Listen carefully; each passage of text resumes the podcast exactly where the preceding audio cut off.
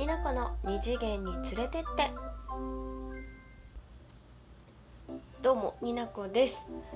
前回に引き続きラジオトーカーの白里うさぎさん。はい。レベル0から始まる RPG ラジオの白里うさぎさん。ぴょんちゃん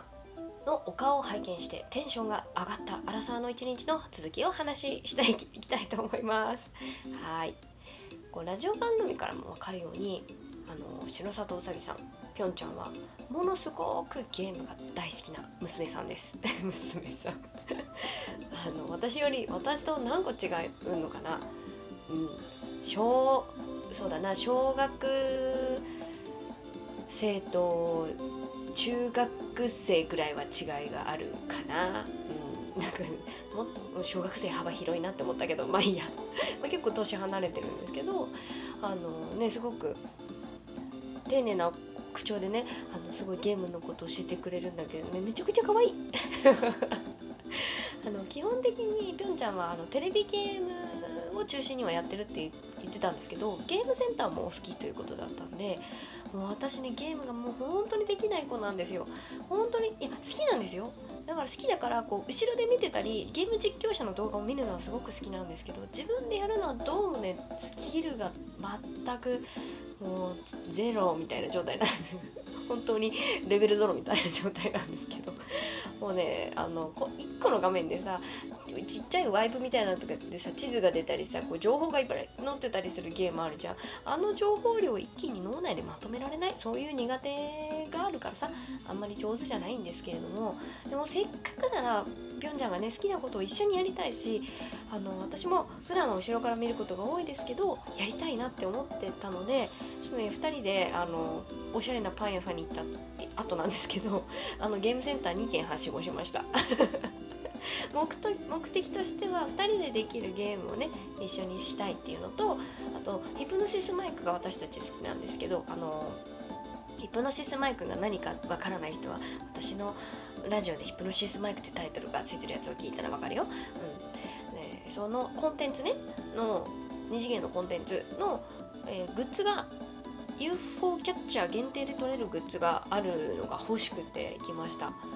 でねゲーム2人でできたゲーム結局なんかね結構割と長い1本が長くて、うん、1個クリア一応クリアなのかな、うん、バッドエンドでしたけどクリアをしたのが、えーとね、ゾンビの倒すシューティングゲームが1つとあとね途中でねもうねダメにできなかった。海賊船のシューティングゲーム。もう両方ともシューティングゲーム2人で一緒にできるやつをやったんですけどもうねぴょんちゃんがすごいのはもうあの大体のゲーセンのゲームを1回はやったことあるんですよ。確認はしてないよ。1個ずつ確認はしてないけどこれはとか言ったら大体あこれはクリアしたことがますって言ってるマジかいみたいなね。大体クリアしてんの。大体ね。そう。だからほんとすごいと思って。で新機種がここは多くてとかなんかねここはリズムゲームのが多いとこなんですとかほんと細かくご存知でね。すごいね楽しかったんですよ。本当に。いろいろ教えてもらって。でもう話聞いてたらもうガチのガチのゲーマーさんなんでね。あの私はもうあなたについていきますっていう感じでねやってきたんですけれども。最初のゾンビゲームね。あめちゃくちゃ楽しかった。すごいなんかずっと私あのゲーム実況者の動画見てるからか影響を受けてねすごい一個一個にこう口を出しちゃうんですけれど うるうるさいよねごめんね。でもなんかこう操作ね難しかったんだけどまあね、まあ、初心者なりにねこう一生懸命やってできたらねめちゃくちゃ褒めてくれるんです。ナイスですってめっちゃ褒めてくれる。かわいい。そうだからすごいねこっちとらもうご機嫌ですよ。ご機嫌でゲームをやってやりました。で両手でこう両手を使って引き金を引くタイプのあのシューティングゲームだったんですけど今日本当に指が筋肉痛です。もう最近のゲームってすごいですね。ゲームセンター皆さん行かれますか？男の子結構好きな子多いですよね。本当私たちが行ったゲームセンターも中学生高校生ぐらいの子も多かったかな。うん。なんかねすごいいた。だ けどなんか私も学生の時はこうデートで一緒に、ね、今の旦那さんと行ったこともあるし、まあ、できないからね後ろで見てるだけなんですけど、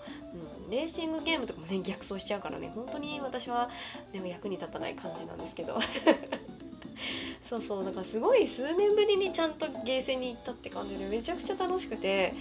もうそのゾンビのねシューティングゲームがすごいのが私がすごいと思ったのがあのゾンビがさ急にバーンって出るじゃん。バーンって出るのよ。びっくりさせようとしてやつらは。絶対許さないんだけど。でアップで出た時にこう後ろから座ってる後ろのあの音響から大音量でさ効果音が鳴ってさ椅子が震えてめちゃくちゃびっくりうわーってなるしあのゾンビが口から汚いものをねこっちの画面に吐き出してきて吐き出してうわってなるそれだけでもうわってなるのにさもうちょうど顔の位置にさ風がパッて吹くんですよ。風が当たるのその瞬間に。もう汚いってなるじゃん。おおってなってすごいその世界ゲームの中に入り込める要素がすごくあってもううえーって何回言った。その私のリアクションを笑ってくれるぴょんちゃんですよ。頑張っちゃう。私は頑張っちゃう。そして指は筋肉痛。すごく楽しかったです。で UFO キャッチャーもねすごいねぴょんちゃん詳しくてあのアームの強さのことだったりとかすごくね教えてくれたんですよね。あんまり私は上手くないんですけどって言いながらねすごい詳しいからね上手くないことはないなって思いながら話を聞いていました。で人でねヒプノシスマイクのそのクマのぬいぐるみのやつがねあったりあのフィギュアちっちゃいフィギュアがあったりしたんでもうね狙って撮ってったんですけどね。まあ難しいのね。あれアームがさもうベロンベロンしてんじゃん。あのアームも「撮る気ありますか?」みたいな感じでゆるゆるだからさもう悔しくてもう。でもなんかちょっと動くとさ撮れる気になるからさもうガンガンに両替していくわけですよ。でも2人とも本気になりだしたからさもう最初は同じ台で「ああ惜しいです」とかお互いに「あ惜しい」とか言ってたのにもうだんだん無言になってさ別々の台で背中合わせて1人ずつの戦いになっていくっていう。まそういうのもすごくいいですよね。こうずっとべったりしてる感じじゃなくて同じ空間にはいるけどこう見るものが違ったりとかでもなんか喜びを共有し合えるっていうこういい距離感がもうね初対面だったんですけどねそういう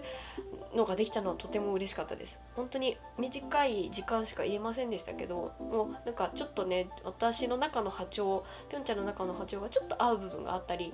うん、したのかなって思ったりあと根っからのオタク体質があったのかっていう ところかもしれないんですけどまあとてもすごくいいなって思いました。うん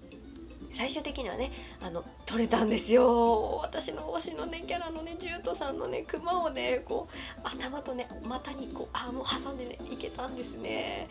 取った瞬間ぴょんちゃんいなくてさぴょんちゃんが戻ってきた時にも私の顔をもうあみんなに見せてやりたい。ぴょんちゃん取れたみたいな。あのぴょんちゃんの笑顔も忘れないですね。よかったです。ぴょんちゃんもねあのなんだっけネンドロイドじゃないな。フィかわいいちっちゃめのフィギュアをゲットしてもうウィンウィンです私たちは。ヒプノシスマイクの話もねあのしました。ライブね1週間前にあったライブの別会場で私たちはいたんですけど別会場の様子もね聞けたのはとても貴重なお話だったのでめちゃくちゃ楽しかったです。あの私が行ったところはもうほぼほぼスタンディングしてる人が多かったんですけどぴょんちゃんが行ったところみんなお行儀よく座って見てたらしいので会場によって全然違うんだなってすごく思いました、うん、楽しかったです。お話できて。ぴょんちゃんのと出会ってお話しした、まあ、印象も、うん、ぜひお話ししていきたいと思うんですけどね、こんなにねたくさんお話できると私思ってなくてどっちかというとこうお声の感じとかこれまでのやり取り、うん、でどちらかというと遠慮がちで控えめな方かなっていうの印象にあったしお声の感じからね少し幼さを残したようなこう可愛らしいお嬢さんかなっていうこう守ってあげたくなるだろうなって思ってこう私の中の弱いか弱い弱い弱いしいは違うね。か弱いお嬢さんをイメージしてたんですけど、まあ、話してこうやり取りをしていって、ね、とてもねこう頭の切れる方っていうのを印象を受けました。賢い方でまあでもラジオトーク聞いてみるとそれはね分かるんですけど知識もあるし知識だけじゃなくってこう相手に伝わるようにこう話そうとする話の組み立てがこうきちっとできる方ううまくうまい人だなっていう印象を感じました。であの私のね相方でもあるニナドネのお家で相方でもあるドネさんともちょっと近い部分があるかなって思ったんですけどこう熟考型のタイプの方でこう言葉を発する前にきちんと考えて自分の中でこう一回飲み込んで相手に気遣いをしながらお話にちゃんと言葉に出せるあの素敵な方だなと本当に思いました。あとねこう現実的に物事を捉えられるすごいね冷静なねかっこいい女性っていう部分をね私も話してて印象を持ったので声だけラジオだけではこうわからない部分があってわかるっていうのがとてもなんか楽しかったしなんだろうなもっと話したいなってすごい楽しい時間をいただけて嬉しく思っております。うん、ラジオトークってやはりこのその方のまあその人自身のある一部だったりその人が見せたい部分がこうピックアップされていますけどこう会ってみて気づかされること本当多いなって今回思いました。うん、きっとねこれはぴょんちゃんだけじゃなくて私まだぴょんちゃんしか会ったことないですけど他の方もきっとそうだろうなって思います。で私のこうなんだろうなこう人生においての一つの考え方とかがいろいろね話してみてで会ってみて思ったことを全部含めて一つアップデートされたような いいきっかけをいただけたかなと思ってます。ラジオトークしてなかったら出会えなかった人とこうやって同じ時間を過ごせて本当に感謝でございますありがとうございました人との人とのコミュニケーションって距離距離感がとても大事だしあくまでもね趣味で出会ったお友達見本名も知りませんけれども簡単に会話ができるからこそいい距離感を保ちつつお付き合いしていただけたらな今後もって思ってます。はい機会があれば他の方にも是非会ってみたいとは思います。でも一応レアキャラでは行きたい。そんなになこでございました。最後までお付き合いありがとうございます。また別の回で会いましょう。